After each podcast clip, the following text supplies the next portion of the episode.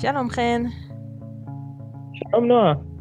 ברוכים הבאים לפודקאסט מקשיבים לכלבים. הפודקאסט שהכלבים שלכם היו רוצים שתקשיבו לו. אהלן, זאת נועה. אני מקליטה לנו רגע פתיח כדי לעשות קצת סדר.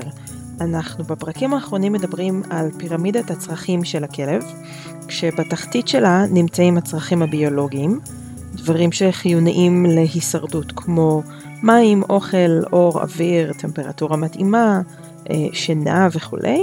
דיברנו גם על תנועה, על בטיחות, ובפרק האחרון דיברנו על אה, טיפול וטיפוח רפואי, ודיברנו על הצרכים החברתיים של הכלב, שהם הצורך בהיקשרות עם משפחה אנושית וכלבית, והצורך במשחק.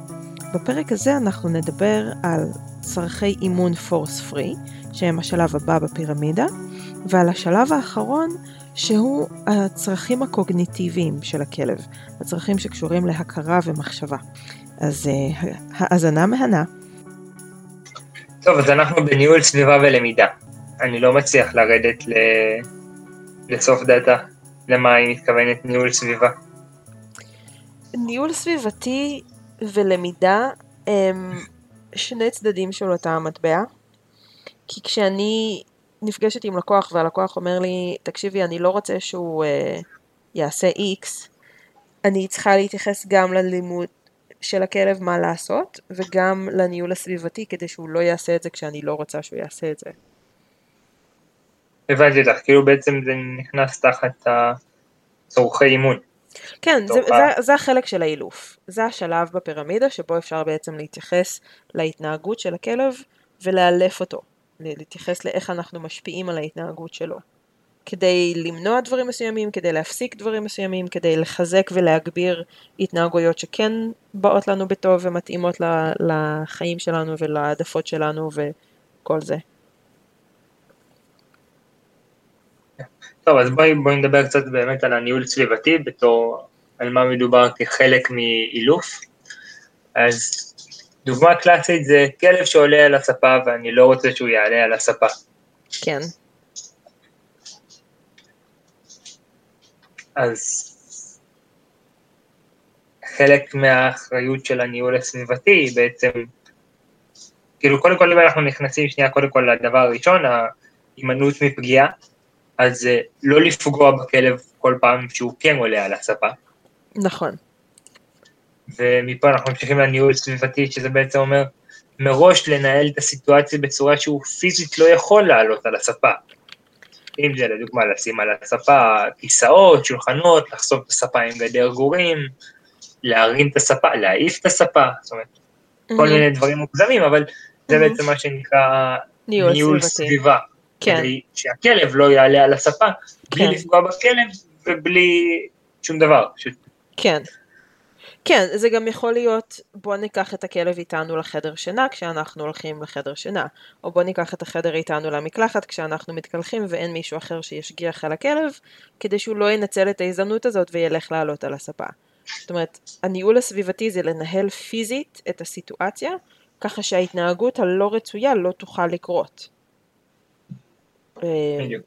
ואז בעצם נכנס לתחום האחרון של הלמידה, שזה בעצם ללמד את הכלב איפה כן להיות. נכון. לא על השפה, אבל זה להציע לו איזושהי אלטרנטיבה, כמו המיטה שלו, הכרית שלו, כן. הכלוב שלו. כן, כן, לגמרי. אמ, ו- וכן בהקשר של הניהול סביבה והספה הספציפית יש נגיד כל מיני משטחים שנותנים לכלב זץ כשהוא דורך עליהם או נוגע בהם או כל מיני אביזרים שהמטרה שלהם היא לעשות צפצופים כאלה מעצבנים כשהכלב נכנס למטבח, או עובר איזשהו קו שהגדרנו בבית, או כל מיני דברים כאלה. זה דברים שלא נופלים תחת הצורך בלא לפגוע. זאת אומרת, הם עוברים כאן על הצורך, הם עשויים בהחלט לפגוע בכלב. גם פיזית, אם אתה דורך על משהו שמחשמל אותך, גם אם זה חשמול קטן, זה עדיין פוגע. גם אם זה ברמת נייר כסף, שפשוט לא נעים לדרוך עליו? אני לא, לא יודעת, אני לא יודעת. אפשר להיות פה קטנונים ולהגיד, כן, זה אברסיבי, אחרת זה לא היה עובד. זה נכון, אבל אה, כאילו, אפשר גם להיות מציאותיים ולהגיד, זה לא באמת, אה, לא יודעת, זה לא... בוא נגיד שאם לקוחות שלי אומרים לי, כשאנחנו לא פה אנחנו שמים נייר כסף והכלב רואה את זה והוא לא עולה, סבבה. אני לא אגיד להם, לא, מה אתם עושים? אתם חייבים להפסיק. אבל אם הם יגידו לי, אנחנו שמים משטח שמחשמל את הכלב, אם הוא דורך עליו, אז קודם כל, אם זה עובד, זה כבר יותר טוב, מאשר אם הכלב עולה על זה שוב ושוב ומתחשמל ויורד. וב' זה משהו שכן לי אישית עובר איזשהו קו, והייתי אומרת להם, תקשיבו, בואו נפסיק עם זה, כי יש פה יותר פוטנציאל לפגוע בכלב, גם פיזית וגם אה, מנטלית. אז כן יש בעיניי הבדל בין נייר כסף למשטח מחשמל לצורך העניין, אבל האם נייר הוא, הוא מעבר לקו האדום? אני חושבת שזו החלטה אישית של כל מי ששומע את הפודקאסט. אני לא יודעת, מה, מה אתה חושב? אתה אומר ללקוחות להפסיק עם נייר כסף? אני אומר ללקוחות לנסות נייר כסף. אוקיי, אז כן, אפשרי. אני לא חושבת שזה, שזה דבר איום ונורא. אני גם לא חושבת שזה בהכרח אה, נדרש. אני הייתי מעדיפה לשים את הכיסאות אה, מהחדר אוכל על הספה הפוכים, כדי שפשוט לא יהיה מקום לכלב, או אנחנו עם, עם קרמה היינו שמים אה, קערות כביסה על הספה, כדי לא, שלא יהיה לה מקום לשכב. וזה עבד מספיק טוב. זאת אומרת, גם נייר כסף אני לא חושבת ש... שהוא הכרחי. אמ, כן. אם מישהו כבר עושה את זה, בסדר. לא, לא, אני לא אריב איתם על זה. תראי, בסך הכל אחד מהדברים שלמדתי בכל העולם של הפורספוי, זה שזה דורש ממך להיות יצירתי. כן. יצירתי זאת מילת המפתח. בסבלני. אתה מוצא את עצמך עושה כל מיני דברים שלא חשבת שאפשר, ומוצא פתרונות מוזרים לכל מיני בעיות, בעצם מנהל את הסיטואציה בצורות שלא חשבת ש... שלא חשבת עליהן, עד שאתה צריך לחשוב עליהן. נכון. כמו להתחיל לפזר קערות כביסה על כל הספות בבית. כן.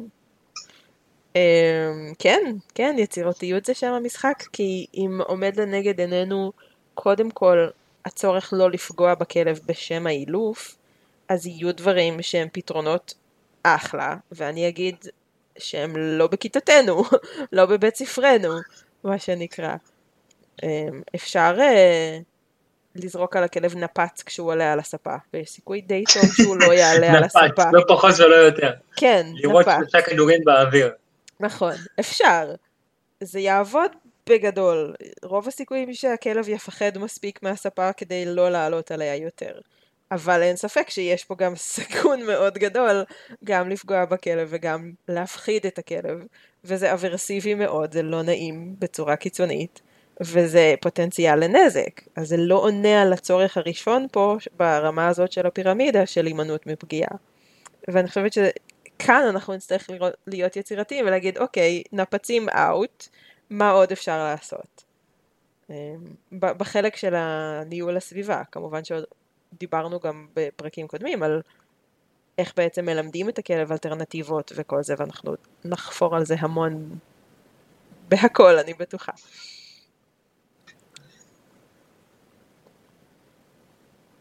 קופצת לי שאלה, אני לא יודע אם קשורה, אני לא יודע אם היא צריכה לרדת בעריכה או אם היא המקום, אבל מרסס מים. שפריצר כזה? זה עונש. כן.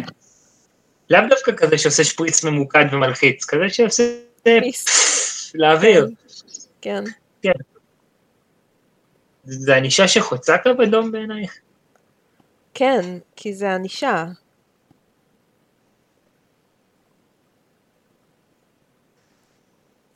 זה, זה מתחיל ונגמר בזה. אמ, יש לנו בהתניה האופרנטית ארבע דרכים עיקריות להשפיע על התנהגות. יש גם חמישית, אבל אנחנו לא ניכנס אליה עכשיו. החמישית זה הכחדה לכל המאלפים שמקשיבים. אמ, אפשר להעניש את הכלב בשתי צורות, ואפשר לתת לכלב חיזוק בשתי צורות. אני כמאלפת ומטפלת בבעיות התנהגות, משתדלת להשתמש כמעט אך ורק בחיזוק חיובי. אני משתדלת מאוד מאוד להימנע כמה שאני יכולה מענישה בשתי שתי צורות ומחיזוק שלילי. וזה בסדר, אנחנו לא ניכנס עכשיו למה זה אומר ו- ומה זה מה, אבל לענישה בכל הצורות שלה יש פוטנציאל לנזק, גם אם זה רק שפריצר מים. זה עדיין אברסיבי, זה עדיין לא נעים, זה עדיין יוצר בבסיס איזשהו פחד ואיזושהי תחושה של איום, וזה משהו שאני משתדלת להימנע ממנו. אז זה קצת כמו הנייר כסף, אני חושבת, באיזשהו מובן. למרות שההבדל ביניהם זה ששפריצר זה משהו שאנחנו. עושים. זהו, אבל יש פה איזשהו, יש פה איזשהו הבדל. כי שפריצר זה משהו שאתה עושה כשהכלב עושה משהו. זאת אומרת, הכלב עולה על הספה, אתה משפריץ עליו מים. הנייר כסף פשוט שם, ויש כלבים שיעלו וישכבו על הנייר כסף, וזה לא ישנה את ההתנהגות שלהם. אז זה לא ענישה, זה פשוט חלק מהסביבה. הנייר כסף פשוט יושב שם. אף אחד לא מתחיל לזרוק על הכלב כדורים של נייר כסף כשהוא עולה על הספה. אז יש פה, יש פה איזושהי דקות, איזשהו הבדל. מצד שני, יש כלבים שהשפריצר מים, זה יכול להיות חלק מהמשחק שלהם, ולאו דווקא כאילו, את יודעת, איזשהו שוק טראומטי בשבילם, אלא אז זה לא יעבוד אם הוא על הספה. מין סתם, להפך, זה יכול להשיג מטרה הפוכה. אם אתה משפריץ על הכלב והכלב אומר, יש, בוא נשחק עם השפריצר, אז הכלב יעלה שוב על הספה כשהוא ירצה להתחיל משחק שפריצר. זה לא יעבוד בשביל להקטין עלייה על ספה. איזה כלב מעצבן. לא פגשתי הרבה כאלה, רוב הכלבים לא אוהבים שמשפריצים עליהם. אני, היה לי ילד שפשוט היה אוהב מים בכל וריאציה וצורה שהיא. אה, אוקיי. לא משנה, זה, זה, זה מאוד סטה מהנושא. בואי נתמקד, בואי, יאללה, בואי נחזור לטבלה. טוב, קצת סטינו. כן. טוב, אנחנו חוזרים לטבלה, ובראש הפירמידה, ב- למעלה למעלה, הצרכים הקוגנטיביים. כן. כשקוגניטיבי אמרנו, בדקנו במילון אני חושבת בפעם הקודמת, ואמרנו שזה הכרה ומחשבה. זאת אומרת, זה הרמה הכי גבוהה של ההכרה של היצור החי, בוא נגיד את זה ככה. נכון? משהו כזה? השימוש בעצם במוח, ולא ב... באינסטינקטים, ולא ב... כן, כן, בגוף. זו אמירה יפה, זו דרך יפה להגיד את זה. כן. עכשיו, כשאני מסתכל על כלב, אני איכשהו אוטומטית רואה בסופו של דבר חיית טרף, חיית בר, חיית ציד. וכשאני מסתכל על הצורך של חיית ציד בחשיבה, אז אני אוטומטית חושב על הצורך שלה ב- בעצם בציד. ציד זה לא משהו פשוט, ציד זה משהו שדורש חשיבה, והרבה. מהמם. אם, כי עכשיו, זה קורה באופן טבעי, בצורה שבלי שאף אחד צריך לאלץ או לדחוף את זה. כלב עכשיו רואה ארנבת, הוא רוצה לתפוס אותה, והוא צריך להתחיל לחשוב, איך אני עושה את זה.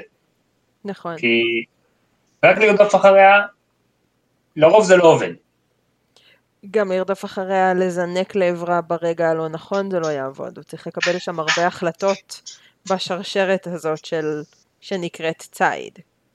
כן, אפילו גם לפני זה, בשלב שלה להריח או לזהות ולאתר לזהות אותה. ולמצוא ולאתר, כן, כן, בדיוק. נכון. זאת אומרת, חשיבה זה לא איזה משהו שאנחנו המצאנו, עכשיו בואו נלמד את הכלב לשבת, והוא צריך לחשוב מה אנחנו רוצים ממנו, אלא זה משהו שטמון בו בצורך הקיומי שלו עוד הרבה לפני שאנחנו התערבנו. מהמם.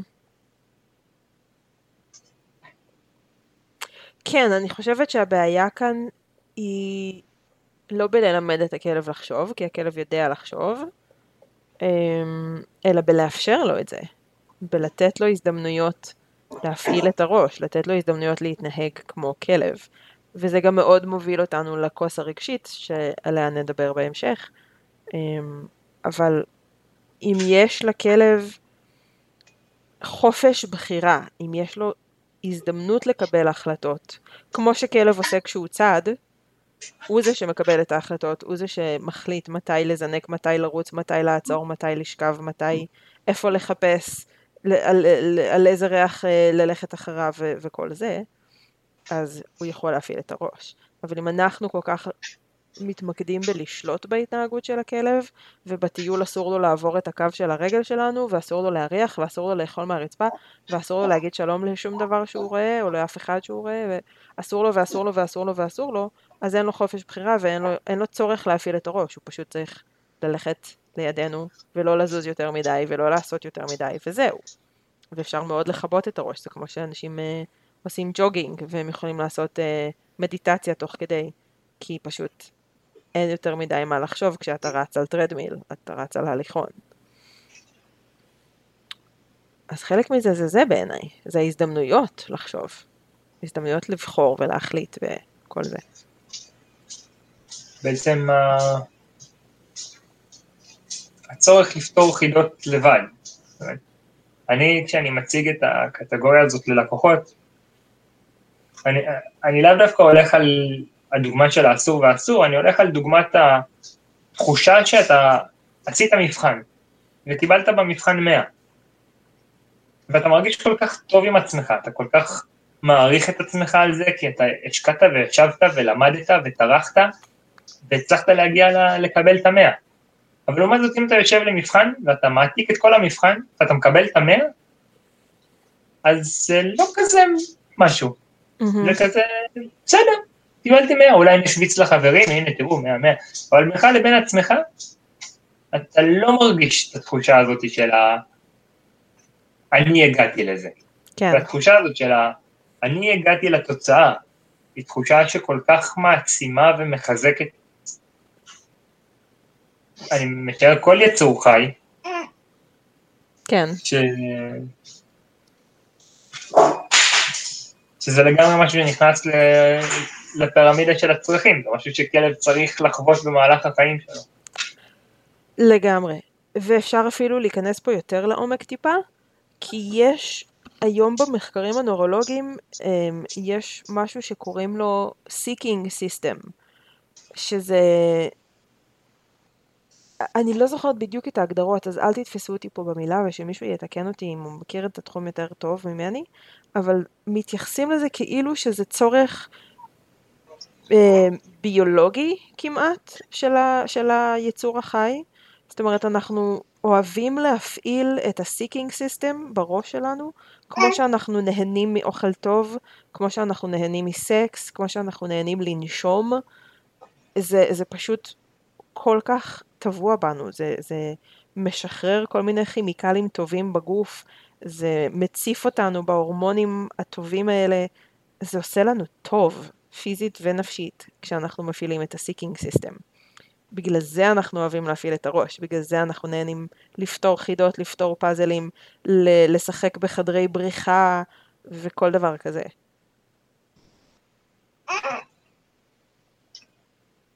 כן, נוגה. נוגה מסכימה איתי, אתה רואה?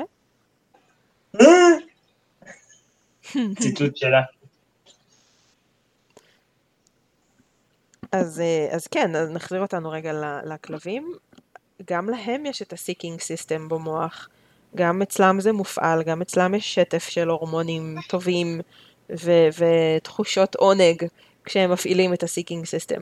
וה-seeking system זה, זה פתרון בעיות, זה להפעיל את הראש, זה למצוא את הארנבת, זה להחליט החלטות שקשורות בלנסות לתפוס אותה. או את החתול, או את הציפור, או את הפרפר, או whatever, זה לא משנה. זה גם לא רק ציד, כן? זה... אנחנו יכולים ליהנות גם מסודוקו, אנחנו לא צריכים לצוד, לצאת לצוד ביער כדי להפעיל את ה seeking system. עכשיו שאלה לי אלייך. מה? אני יודע, נראה לי שזה אחד מהדברים שעלו בסמינר של פנזי, במשחק לדוגמה, mm-hmm. שכלב פשוט נהנה מכל הפעולות של הציד. פשוט איזשהו הורמון שמופרש לו במוח, והוא פשוט נהנה מזה. הוא נהנה לרוץ, הוא נהנה לרדוף, הוא נהנה לנער, הוא נהנה לקרוע. כן. כן. עכשיו, השאלה שלי לגבי חשיבה, זה אם זה נותן את... כאילו, איזה אפקט זה נותן אם יש חשיבה, אבל אין הצלחה בסוף. זאת אומרת, אני אחשוב איך לתפוס את הארנבת, אבל בסוף אני לא זוכה בפרס הגדול שזה הארנבת. זאת שאלה מצוינת, ו... אפשר למצוא אנשים שמבינים בזה ולשאול אותם. אמ, כל מיני גיקים, יאללה. גיקים של המוח.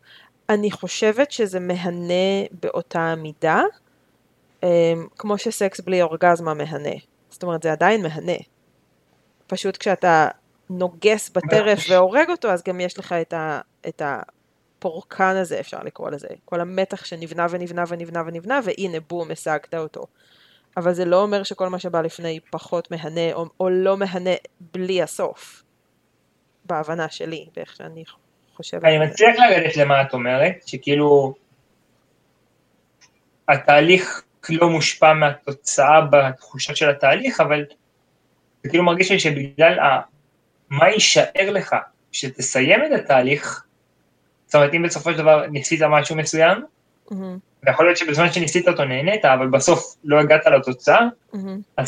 אתה לא תחזור על המשהו הזה עוד פעם, אתה תישאר עם מין תחושה של אני לא אוהב את הדרך הזאת. אבל דווקא בציד יש אה, עמידות מאוד מאוד גדולה לשרשרת ציד. כלבים יכולים לנסות לתפוס את הטריגרים שלהם אמ, כל החיים, ולא להגיע, או לא לנשוך או לא להרוג, כי הם עם רצועה, כי יש עליהם מחסום פה, כי בני האדם מנהלים את זה ככה שהכלב לא יצוד עם החלק הסופי של זה, והם עדיין ימשיכו לנסות, הם עדיין ימשיכו ל- לרוץ ולקפוץ ולנסות לתפוס גם עם מחסום. יש ספורט, כן, אבל- ספורט שלם אבל- שבנוי על זה, כל, ה, כל המרוצי אה, וויפטים וגרייהאונדים בנוי הרי על זה. ובסוף הם לא תופסים את, ה, את הדמוי ארנבת. אבל הם עדיין אם רצים לא- בטירוף ונהנים מזה. השאלה אם לא כל פעם מחדש הם מנסים משהו חדש. שנית כל, זה שונה, כאילו כמו שדיברנו על ציד אצל כלבים, כי אם אני משווה את זה עוד פעם למוח, אז אני מדבר על בני אדם, אז תחשבי מקצוע מסוים, שאת עושה בו מבחן ומתאמצת, אבל נכשלת, ומתאמצת ונכשלת ומתאמצת ונכשלת, את בסוף תמשיכי לאהוב את המקצוע? כאילו, את מצליחה אני לא? יודעת, אני מצליחה, אני, אני מבינה מה אתה אומר, אני לא יודעת, כי זה, זה מורכב הדוגמה הזאת. אמ, אם אתה רץ עם חבר ואתם עושים תחרות, וכל פעם החבר מנצח, אתה לא נהנה מהריצה, אתה לא נהנה מהמאבק, אתה לא נהנה מה, מהלרוץ ביחד, רק כי לא ניצחת? וואלה, זאת שאלה קשה, כי אני לא נהנה לרוץ בשום שלב. גם אני לא, זה, זה, זה דוגמה מוזרה, אבל אפשר אבל- לדמיין שני ילדים כן, שרצים, עדיין לחשוב ימשיכו על- לרוץ. אני יכול לחשוב על סיטואציה של אני ובן דוד שלי בתור ילדים תמיד היינו הולכים מכות, והוא תמיד היה מנצח. ועדיין נהנית מזה, לא, לא? באיזשהו שלב ממש לא אהבתי את זה. בהתחלה אולי כן נהניתי. השאלה אם... טוב, שוב, זה, זה דוגמאות מורכבות, אני לא יודעת. אני חושבת שכשכלב רץ אחרי טרף זה הרבה פחות מורכב מאשר אינטראקציה עם עוד בן אדם. במיוחד אינטראקציה, אינטראקציה של ללכת מכות בכיף עם בן דוד. כאילו, יש פה הרבה... הרבה הרבה דברים אלמנטים. שיכולים להשתבש בדרך, כן, הרבה אלמנטים, הרבה, הרבה נקודות זזות. אמ, לא יודעת, אני חושבת שיש דברים שאנחנו עושים והם פשוט כיף, גם אם הם לא משיגים לנו את המטרה הסופית. קצת כמו לאכול ממתקים, אתה נהנה מלאכול אותם, למרות שהם לא מזינים את הגוף, הם לא תורמים לך בשום צורה פיזית. הם לא משיגים את המטרה של אכילה, אבל הם כיפים, זה כיף, אתה נהנה מזה. כן. כאילו, אני מאוד דוגל במשפט ש... זה לא משנה מה הסוף, זה משנה מה הדרך, מהמם.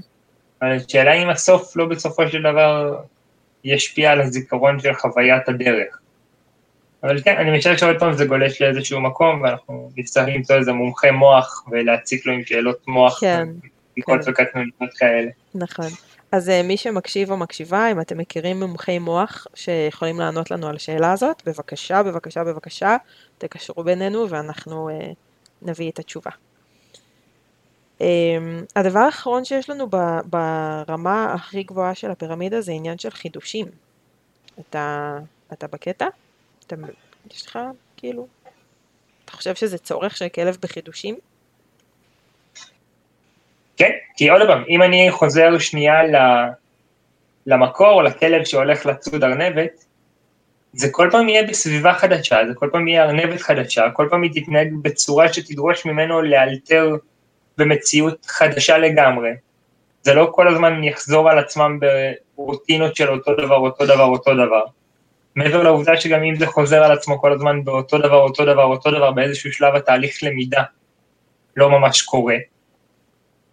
ובעצם החידוש דורש את הפתרון בעיות, כי הבעיות נוצרות בלי סוף, כי המציאות מתחדשת. המציאות משתנה, כן. כן, זה דורש להפעיל את הראש כשהמציאות משתנה. וזה כאילו מין צורך הגיוני שזה יהיה בתוך הסקאלה הזאת לחידושים. כן. אני חושבת שזה, שזה מאוד טבעי לכולנו, ומאוד קל להבין את הצורך בחידושים, אם מסתכלים לרגע על התנהגות אנושית, שלנו או של, או של החברה בגדול, אפילו ברמת ה... למה אנשים קונים פלאפון אחרי שנתיים, למרות שהפלאפון שלהם עדיין עובד סבבה. כי יש... אפילו לת... ברמת... מה? אפילו ברמת ה... איזה מתוסכלים נהיה אם נחזור כל יום מהבית ספר הביתה ועוד פעם אמא הכינה פסטה ברוטב אדום עם נקניקיות כל יום, כל יום, כל יום, כל יום, כל יום. לגמרי, לגמרי. כן, כן. כן, לי זה היה דוגמה שככה עולה לי לראש, כי חשבתי עליה הרבה.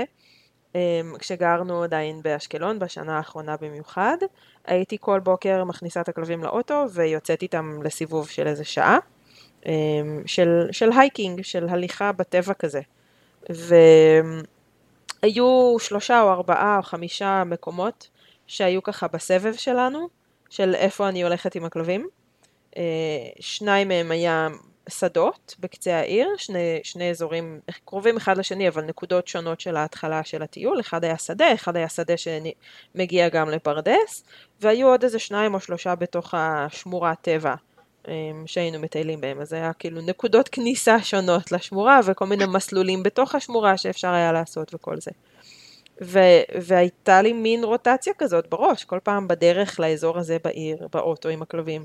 היה לי רגע את הדיון עם עצמי על לאיזה אזור אנחנו הולכים היום ומה נראה שם והאם יש עדיין את השלולית חורף או שהיא כבר התייבשה כי לא ירד גשם הרבה זמן ואיפה בונים עכשיו ואיפה פחות יהיה נעים ואיפה יהיה מעניין ואיפה כבר היינו מיליון פעם בשבוע האחרון.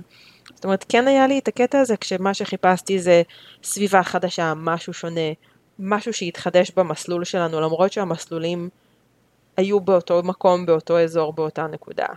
מתוך הסבב הזה של הארבעה-חמישה. וזה סתם דוגמה של הצורך שלי בחידוש. לכלבים זה היה חדש כי זה כל פעם מריח שונה, אבל לי היה חוש אחד פחות, אז כאילו, מעבר ל... לראות את העונות השנה המשתנות בטבע, זה לא חידש לי הרבה. אז מספיק שהלכתי שבוע אחד בעיקר לשדות, ושבוע אחרי זה בעיקר לשמורה, ואז חוזר חלילה, כבר נתן לי איזשהו רווח של שבוע שלא הייתי פה והדברים השתנו בינתיים. וזה ענה לי על הצורך הזה בחדשנות.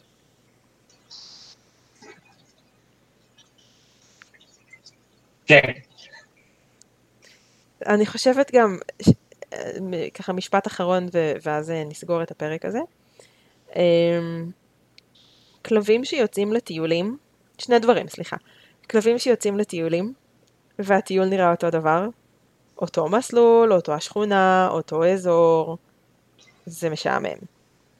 אמ, שלא לדבר על כלבים שלא יוצאים לטיולים כי יש להם חצר, או כלבים שלא יוצאים לטיולים כי מספיק להוריד אותם לפיפי ו- וחוזרים הביתה.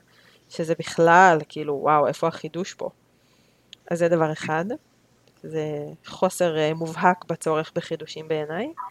ושתיים, זה כלבים שאוכלים את אותו קורנפלקס כל הזמן. את אותו אוכל יבש בקערה כל הזמן. זה משעמם. טעים או לא טעים, זה משעמם.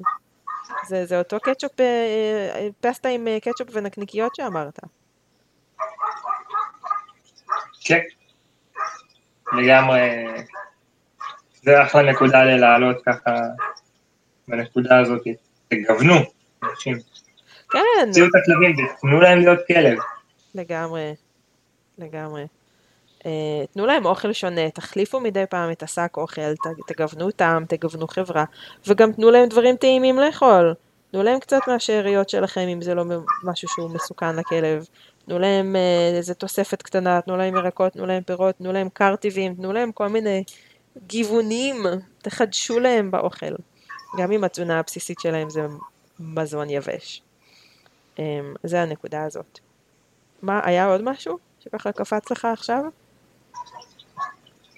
לגוון בהכל, לגוון בטיולים, לתת להם להריח, לתת להם לרדוף, לתת להם לשחק, תגוונו בגינות כלבים, תגוונו בכלבים שהם פוגשים, תגוונו באנשים שהם פוגשים, כן, מגוון, תעשו להם חיים מעניינים, גם לגמרי, ככה הם חיים חיי כלב. לגמרי. כן, כן, זה ממש ממש חשוב. וזה גם לא כזה קשה. זה לא כזה קשה לגוון. אתם יכולים, אה, עם החתולים נגיד, הייתי מביאה להם כל פעם קרטון שמצאתי ברחוב. ו- ומשאירה להם את הקרטון איזה יום-יומיים, והם משחקים בו, ומריחים אותו, ומסניפים אותו, ומשתוללים בו, ואז הייתי מעיפה אותו ומביאה קרטון אחר אחרי שבוע, או אחרי כמה ימים. וזה סתם, זה כולה קרטון, זה בא מהרחוב, אבל זה סיפק תראי. להם גירויים חדשים. אני אהיה מעצבן ואני אוסיף פה, שזה דווקא כן קשה, כי אנחנו בתור בני אדם כל כך נוח לנו להיתפס לדפוסים וללופים ולהיכנס לשגרות של כאילו אנחנו עושים משהו וזה נוח לנו אז פשוט נעשה את אותו דבר שוב ושוב ושוב ושוב ושוב לנצח. זה הרבה יותר קל מאשר לבוא נחשוב, בוא נחשוב כל פעם על משהו חדש. אבל בסדר, בשביל זה אנחנו פה, כדי לעזור כן. להם לחשוב על זה, ולא לתת להם, נכון. תחשבו לבד על דברים. נכון. נכון, ומספיק לקבל רגע רעיון או השראה או איזשהו משהו לדרך לגוון וזה, וזה עובד וזה סבבה. אמ, אבל כן, יש משהו בזה, אנחנו מאוד יצורים של הרגלים ותבניות, והכלבים גם אלופים בלזהות אותם, אז זה עוד יותר ככה מבאס. כי לא רק שאנחנו מאוד תבניתיים, גם הכלבים שמים לב לזה מיד. אמ, אבל, אה, אבל זה די קל לגוון אם חושבים על זה. החלק הקשה זה להיזכר ולחשוב על זה.